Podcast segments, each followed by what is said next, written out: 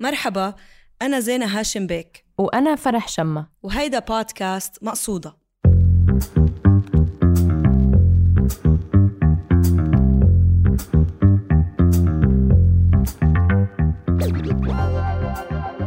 هالبودكاست بيركز على الشعر العربي. بحلقات نقاش رح نقدم لكم قصائد من اختيارنا ونناقشها سوا. أما حلقات إلقاء فرح تتضمن قراءة لقصائد مختلفة. بحلقة اليوم من إلقاء رح نسمع قصيدة للشاعرة الفلسطينية أسماء عزايزة وعنوان القصيدة وجه إلى أمجد ناصر.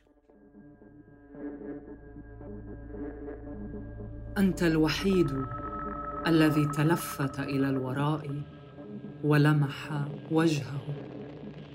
بينما متنا أنا وهذه الجموع مفرغة المحاجر.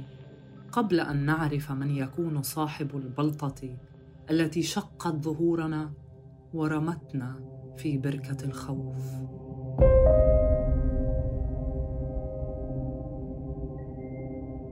أكان صاحبها مثلنا بشريا بفم قادر على الابتسام ومقلة قادرة على إفراز الدمع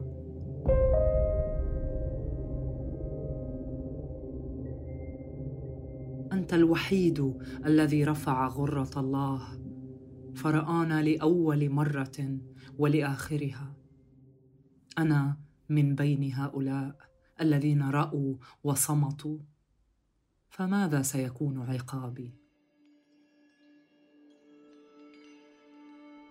رأيت الشوك وقلت ما هو إلا ورد غاضب. والشر ليس خيرا يائسا. لماذا إذا ندفع إلى اليأس دفعا ثم نتهم في قفصه؟ ومن هؤلاء القضاة الذين يدقون رؤوسنا بمطارق الأخلاق؟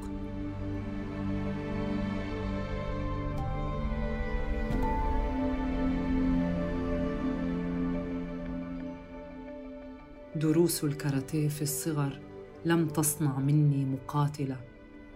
كذلك الأحزاب الماركسية أنا مجرد كتلة لحم درامية تحلم بالقفز في بركة من الحلويات والحب.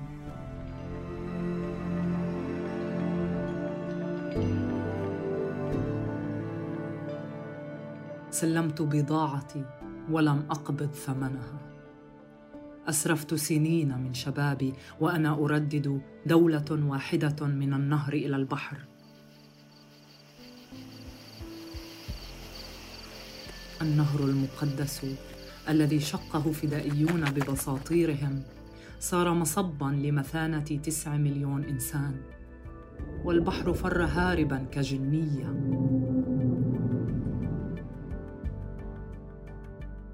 أسرفت قصائد عالية الدقة عن الوحدة والسكون.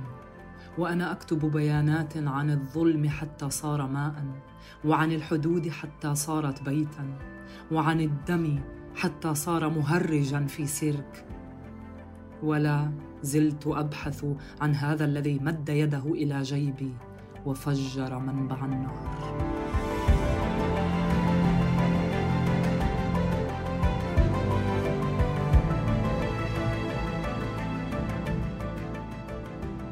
وجهي محاط بماء مدنس ولا قدرة لي على الرؤية. اعذرني إن لم ألتفت وتركتك وحيدا كما تترك الضباع في ليلها. تلتفت إلى الوراء وربما ربما كان ذاك وجهي.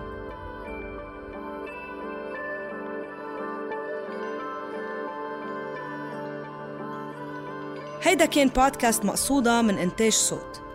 هالقصيدة من كتابة الشاعرة الفلسطينية أسماء عزايزة وجميع الحقوق محفوظة لها. كنا معكم من التقديم زينة هاشم بيك وفرح شمة ومن التحرير جنى قزاز ومن الهندسة الصوتية محمود أبو ندى. النشر والتوزيع تولته مرام النبالي.